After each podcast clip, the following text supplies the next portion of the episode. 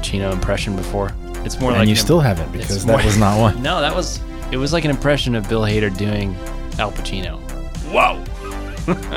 Steven, this is the last podcast. This is the last episode of the podcast for today.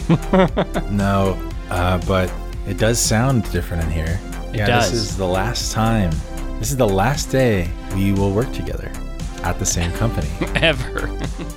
uh, at the same company for now. But yeah, it's a weird day. Many weird, many weird. End of an era for sure. Yeah. And Since I- we started this podcast, we've been working together. and mainly recording out of this room. We Yeah. might we might still continue to record out of this room. But, You never know. The dungeon, the annex, the back rooms. but yeah, if it sounds different to anybody and like the room tone just sounds a little bit different, it's because I have cleared out my room, which had a lot of stuff in it, in my office space. And uh, think it could sound here we are. It's crazy. It's the last time we'll be recording while working together. Well, It's a special cast then. I guess. Crack open that for, beer? For no, no. For a super weird movie Yeah. or one one that I didn't expect to do, we kind of on a whim just went and saw this today. It was buzzing. People were buzzing about it. People were buzzed talking about it. They were. And I liked it a lot. I'm super glad we saw it on a whim. Even Same. though there are movies that have already come out that we would have seen in its stead beforehand. Yeah, if you're wondering why haven't they talked about 3000 years of longing, it's because we went and saw this instead. I feel like that movie's flying. I mean, a lot of the movies coming out right now are flying kind of underneath the radar for Right. your average audience right. because they're not. It's not Marvel, and it's not even you know big studios pushing it hard. This film had a little bit of marketing to it, but not in the same way either. Yeah, it had a lot of good producers behind it, and I think that's why it got. Also, I mean, its its proficiency, like, but it, it got a lot of what it was due. I think because it was just a good, well-made film. You know. Yeah, I think it's easy for a quality horror picture to have be successful versus like a quality indie picture of some other kind. Right. You know, like we mentioned a few weeks ago, The Nice Guys, Shane Black's Nice Guys just kind of floated into obscurity. Yeah, But I feel like a movie like this, like Barbarian, is going to have a bit of a cult following for sure. and hopefully does well enough at the box office. I was going to check out its budget. Yeah, so we're doing Barbarian today. Zach Cregger's written and directed by Barbarian. Zach Cregger, whom everybody should know, well, not everybody, most people would know from the late 2000s sketch comedy group, The Whitest Kids You Know, with Trevor Moore and a couple other guys. Trevor Moore actually just passed away a year or two ago. Oh my goodness. Yeah, I think. How? Another OD? Uh, no, I think the latest I heard was that he fell off his balcony. Um, but in, in the spirit of Trevor's life, the, the joke is that he died trying to suck his own dick. Oh yeah. Um, he came and went is the joke. you know, it's all Sad. it's it's sad, but that's when when Trevor passed Zach Cregger and the other whitest kids you know guys, they had a a stream like you know a community event to like honor Trevor's legacy. and they didn't even say why he died, why how he actually died. They just that was the bit. They did a bit for his death, which is oh. what Trevor would have wanted. Yeah. So anyway, all that to say, Zach Cregger, like Jordan Peele, comes from sketch comedy, and it's really really cool to see these comedy guys roll into horror and thrillers and just already be like a master of the tone. Yeah. Because comedy and horror Yeah. share so much from timing to subject matter and all these things. Sure. It's really cool, and it was great. Totally. I mean, maybe you can elaborate on that a little bit. Yeah. How do you think horror and comedy share tone? One sec. I'm just gonna Google budget. Computer, show me budget for Barbarian. It shows me Conan the Barbarian. Budget was 20 million for that picture. Can you show me nude Barbarian? it's not gonna tell me. I don't think. That's okay. But yeah, comedy is a style of genre, I guess you could say, that relies heavily on timing for its successfulness, for its efficacy. You know, you want to build up a joke just like you want to build tension in a scene for a horror flick. mm-hmm. When you watch movies like Barbarian or any of Jordan Peele stuff, Yeah. especially when you're more familiar with their comedy, Like their previous specifically sketch comedy because it's narrative. like timing. Uh, yeah, but the th- thing with sketch comedy versus just like stand up is that it's about um, narrative. Telling a story. Yeah. But yeah, timing is a huge part of it. Uh, You want you want to build up a scene, and so just like you're you're leading into a punchline in comedy, in horror you're building up for like a reveal or a scare Right. or something like that, or building up to fake out the audience. Either way. So especially in the first act of Barbarian, uh, it's all very palpable to me as someone who's very familiar with both of those individuals and their histories with comedy it just seems like they have a great handle on building that tension. And it's not just in like it comes out in so many ways. It comes out in the editing, it comes out in the writing, and it comes out in the camera work. Like there there are a lot of shots in the first act of this film that are establishing, you know, the environment, like little things like shots of the keys or shots of the dryer as it's or the laundry um, as it's going in the dryer. Uh, and all those little things are important to like build up a sense of setting and a sense of story. Mm-hmm. So I don't know. That that's my. I'm gonna. I would. I mean, I feel like it's a commonly accepted thing that comedy and horror are pretty tied together, and especially when you blend those genres together in a film. Like Barbarian had a lot of very funny moments, but I wouldn't call it a black comedy. It's just like a horror film that used comedy well, Yeah. um, and that's always refreshing too when you get a lot of shitty horror Yeah. or just shitty comedy in other genres. Right. So Yeah. hopefully that Yeah. Made let's. little sense. No, it totally did, and I totally agree. I completely agree. Um, why don't you talk about the cast? Who's in Barbarian? yeah Had a really good cast. It did.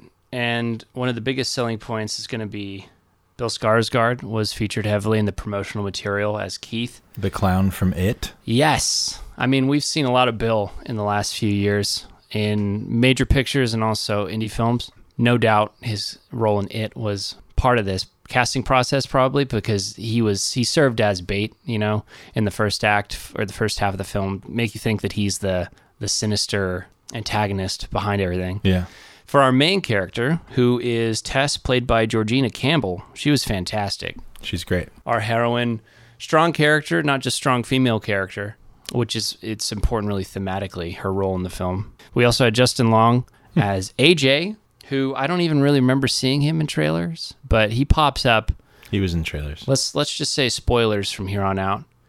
Uh, Justin Long shows up very abruptly in the second half of the film. They cut to his storyline, not having any Previous reason to really be showing him at that point, other than Yeah. they dropped the the hat, so to speak.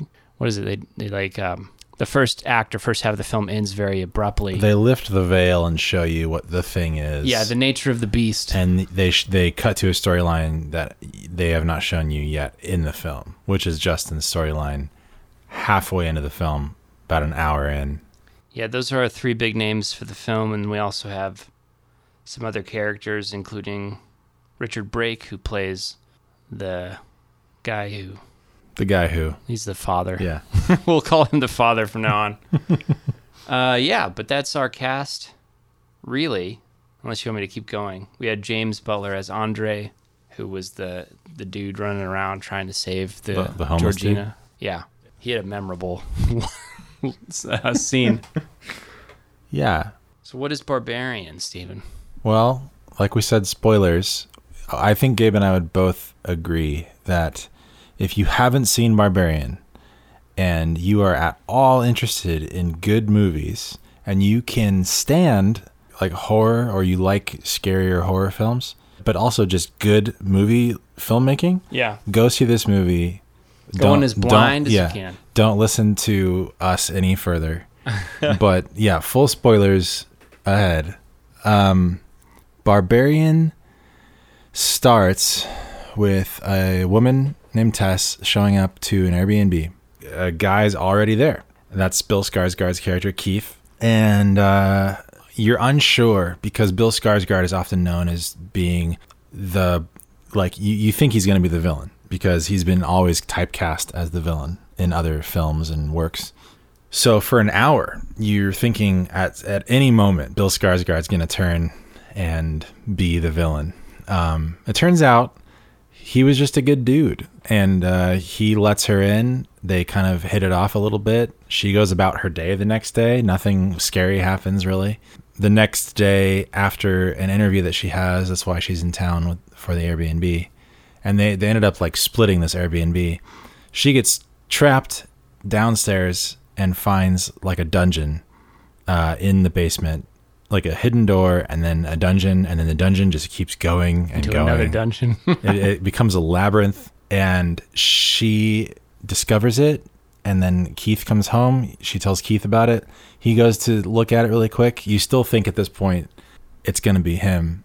Uh, he's going to turn at any moment and, and and mess with her. He goes down and even up to the last second he is saying there's another person down here. There's someone else down here you think it's he's just playing with her you know yeah, and then another person does pop up and a monster. it's it's not a monster. It it's played to be like a monster, but what essentially it is is an inbred, uh, fully grown woman who has been living in darkness. Um, A troglodyte.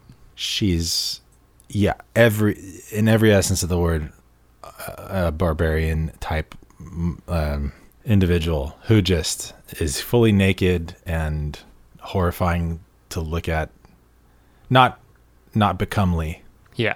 to to look at. And anyway, she destroys Keith, destroys Bill by slamming his head against the wall. Then you cut to this is the middle of the movie, Justin Long's story. This is an amazing shot, by the way. They're shooting on the coast of California.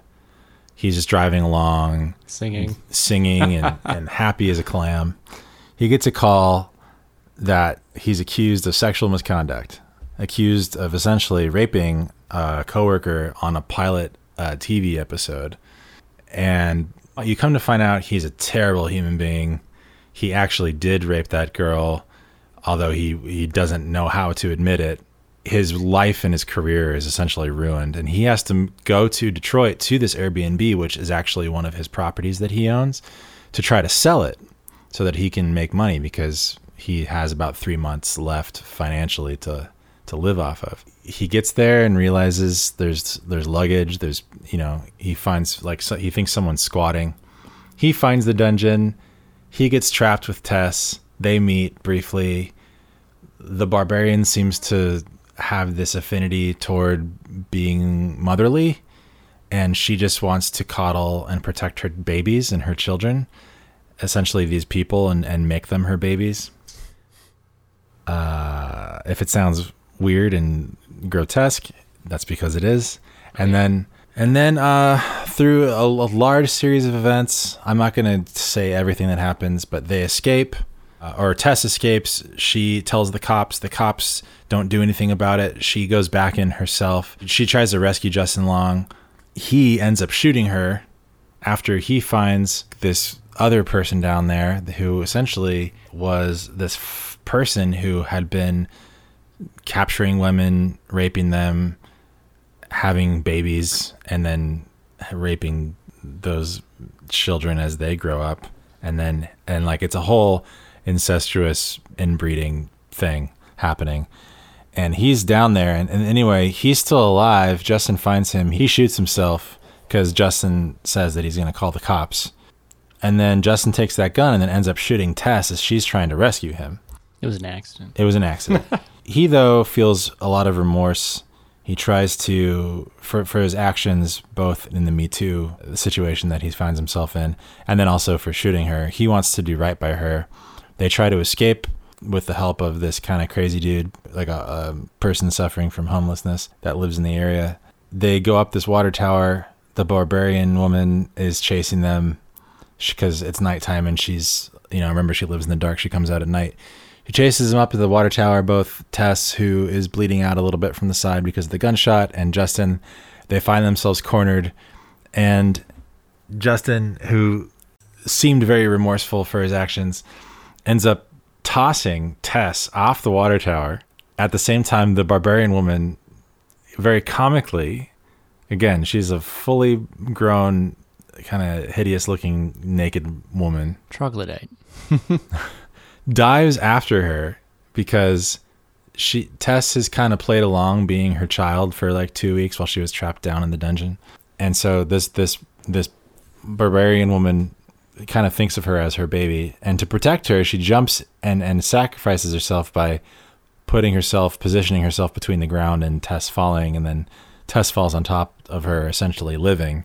Justin goes down to check, saving his own ass, and then realizing Tess is still alive. The barbarian woman is still alive too, and she wakes up and rips Justin's head in half, uh, popping his eyes out. She gives him the mountain. Yep, from Game of Thrones.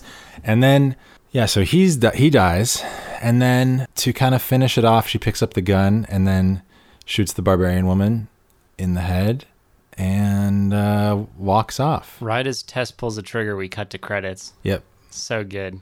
Well, then it then it cuts back for a few more scenes as you see her kind of get up and walk away.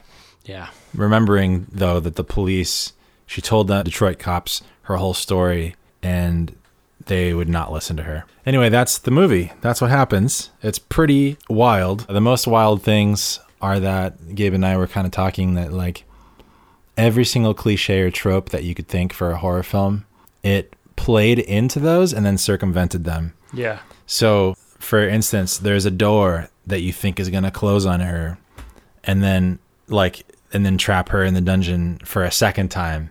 And instead of that happening, which is the thing that would happen in most horror films, she catches it, runs over to grab a chair and puts the chair like holding the door up so that the door doesn't close again. And it's it's that kind of intelligence that happens throughout the film that really circumvents your understanding of cliche horror films so that the movie is able to keep you guessing as an audience member as to like what's going to happen next. Is is when is Bill Skarsgård going to turn Yeah. and become the monster? And then for the second half of the film there are a few things that it does maybe one or two and that's what I mean by a few one or two things that are a little bit tropey but even up until the end it isn't that much of a cliche and it, it it's a very intelligent well written well directed and produced little horror film little flick that has a has a large amount of social commentary and, and themes that that we could discuss Yeah. Let's talk a little bit about those themes. okay So the first one, the most obvious and prevalent theme conversation to have is like the male versus female gender experience, Yep. you know, in life in, in the modern Western world.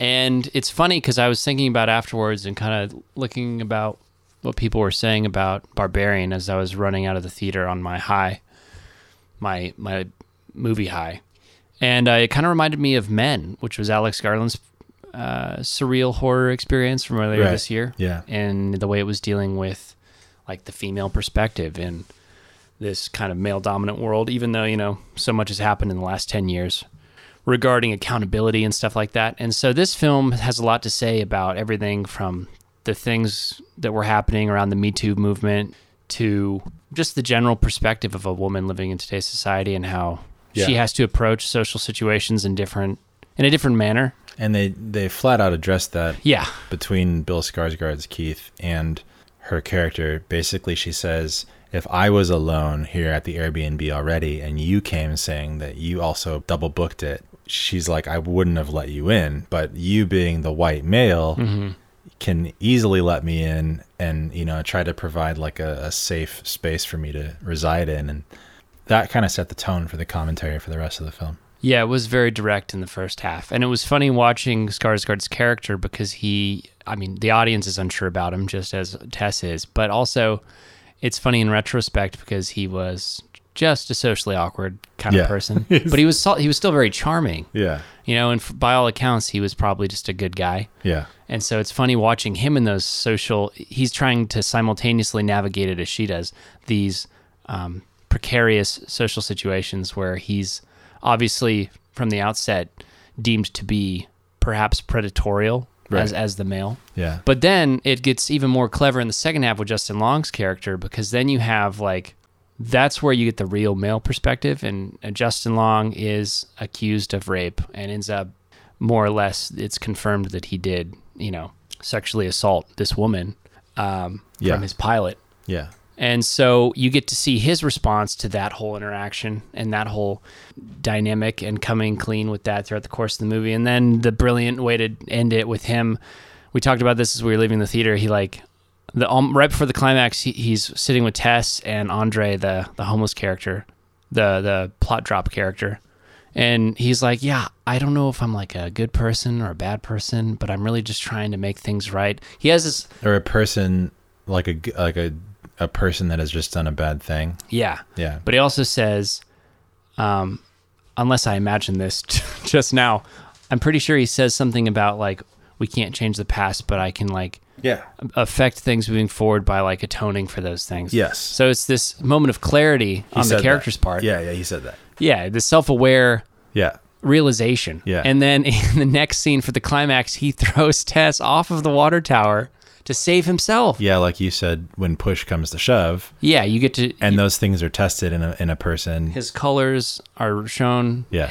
and you get to see what kind of person AJ really is. Yeah. So that was fantastic.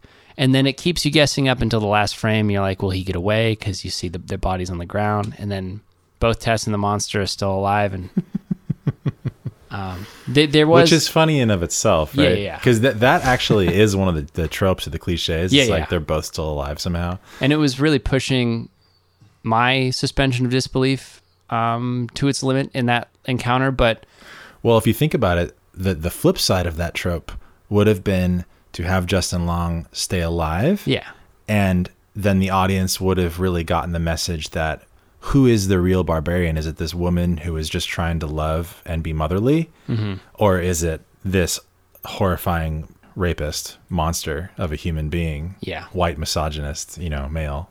and they kind of played the monster to be sympathetic in the last few scenes. Yeah.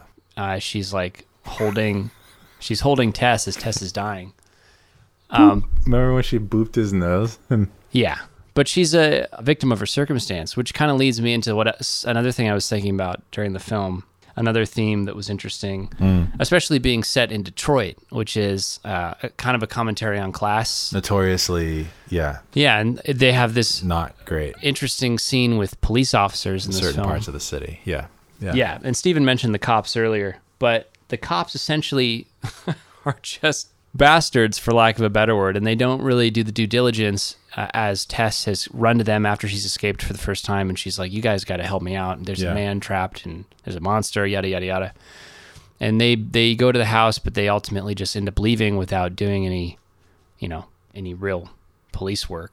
So, but also like the neighborhood is run down and decrepit and you see this flashback from 40 years ago when it was like this you know idyllic middle class predominantly white neighborhood and so there's also like things that i am just now considering which is like tess is a person of color. You have andre in the film who we find out later is black. And there's just a lot of little interactions that make it interesting and uh, give it this kind of depth i think to I, I also think it was interesting that the main cop who was being really negligent was also a black cop. Yeah. Because it couldn't have been a white cop obviously. It would have been it would have been another trope that it's like of course the white cop is going to not um, pay attention to the the black woman in front of him who's basically claiming that she was held hostage for the last two weeks. Yeah. And she she had to like scream at him being like i'm not a crackhead. Like i'm not a crazy person. I'm mm-hmm. and and he still didn't listen to her. But i did think it was interesting how it was the white cop who was his partner the black cop's partner that ended up driving away. Yeah it, there's there's a lot there's a lot of interesting stuff totally. that you could pull out from this movie. Yeah but that conversation it it's, it takes it even a step further because like talking about white males and and and toxic masculinity. Yeah toxic masculinity. We get a whole backstory something i glossed over in the in the recap but we get a whole backstory for what who we're calling the father. It goes it cuts back like 40 50 years where this neighborhood was like you know nice green grass like it had like a 1950s um, nuclear family kind of feel. Oh yeah. But he was this kind of sore thumb odd man out who was going to a store to buy basically things to torture his victims with. And it showed him following a woman home and working his way inside the house and and you know manipulating her and stuff. And then he, later when Justin Long's character finds him still alive in this dungeon the barbarian woman didn't even want to go near his room. She kind of cowered away and left Justin Long there alone. He finds a bunch of uh, VHS videotapes of his victims uh, with a box TV that he could Justin Long kind of watches one of them and but that character showing all of that very briefly and what was interesting is it was all shot with like a fisheye lens. So it had a very different feel to the rest of the film which was not fisheye. It had like a very blown out wide perspective which is obviously metaphorical but also very literal as a translation to the visuals we're seeing. It also the aspect ratio of the film changed to be more of a square or a box instead of the widescreen aspect ratio that we were watching the whole time. I don't know if you noticed that. But so much to talk about from a filmmaking like technical standpoint and and being able to see more but also being very sort of myopic in our viewpoint because you're following him at the center of the fisheye the whole time Mm-hmm. which was just fascinating like as if he's like the center of his world Yeah. while he's going around manipulating people and and and taking victims and stuff about toxic masculinity as this white male who then chose to like like I said it's, it's very grotesque and horrifying even for me to repeat but like taking women down into this dungeon torturing them raping them then then raping the children that are you know birthed from those rapes and so forth and so forth uh, at least that's how the uh, the victim of homelessness was I say Andre was Andre Plot, it- Plotman. yeah, plot man.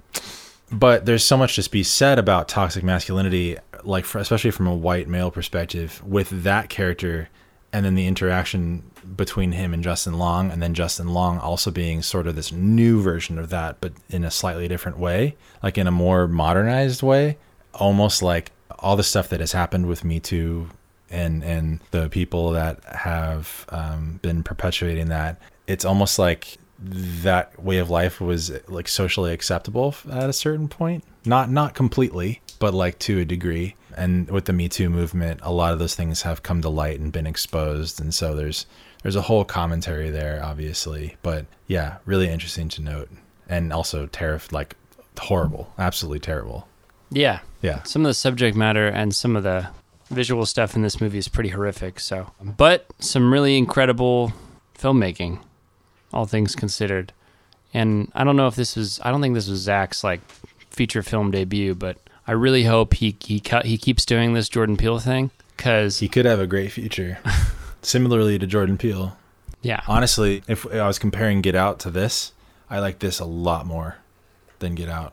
Personally, just I thought that this was mm, more clever. yeah. I don't know. I, it's hard for me to say, but all I know is I liked it a lot and. It was very refreshing in terms of its structure and its style. So, And that was kind of why we had kind of heard that before we chose to see it. It's Yeah. kind of why we picked it over 3,000 Years of Longing. yeah. Even though, I mean, I still want to see 3,000 Years, but I just, I don't think I'm going to like it as much as this. No, probably not. yeah. It was really fun to have the whole audience on board with this film too. We we saw it in a small theater, but all of the both the bits were getting Yeah. laughs and all the characters were reacting Yeah. well to our our heroine being thrown into these situations. And to her credit, to the writer's credit, to Zach's credit, this was a really well written character. She was very intelligent. We already kind of mentioned, you know, the circumstances surrounding her intelligence, but she doesn't just stumble into these scenarios. She is led into these situations because of her like care for people. Like she goes back for Bill and then she goes back for Justin Long. And that's you know ultimately what keeps it's what's growing her character, but it's also what's you know throwing her back into these situations. But she's smart enough that she survives the encounter with the monster, quote unquote monster, and uh, Justin Long is not.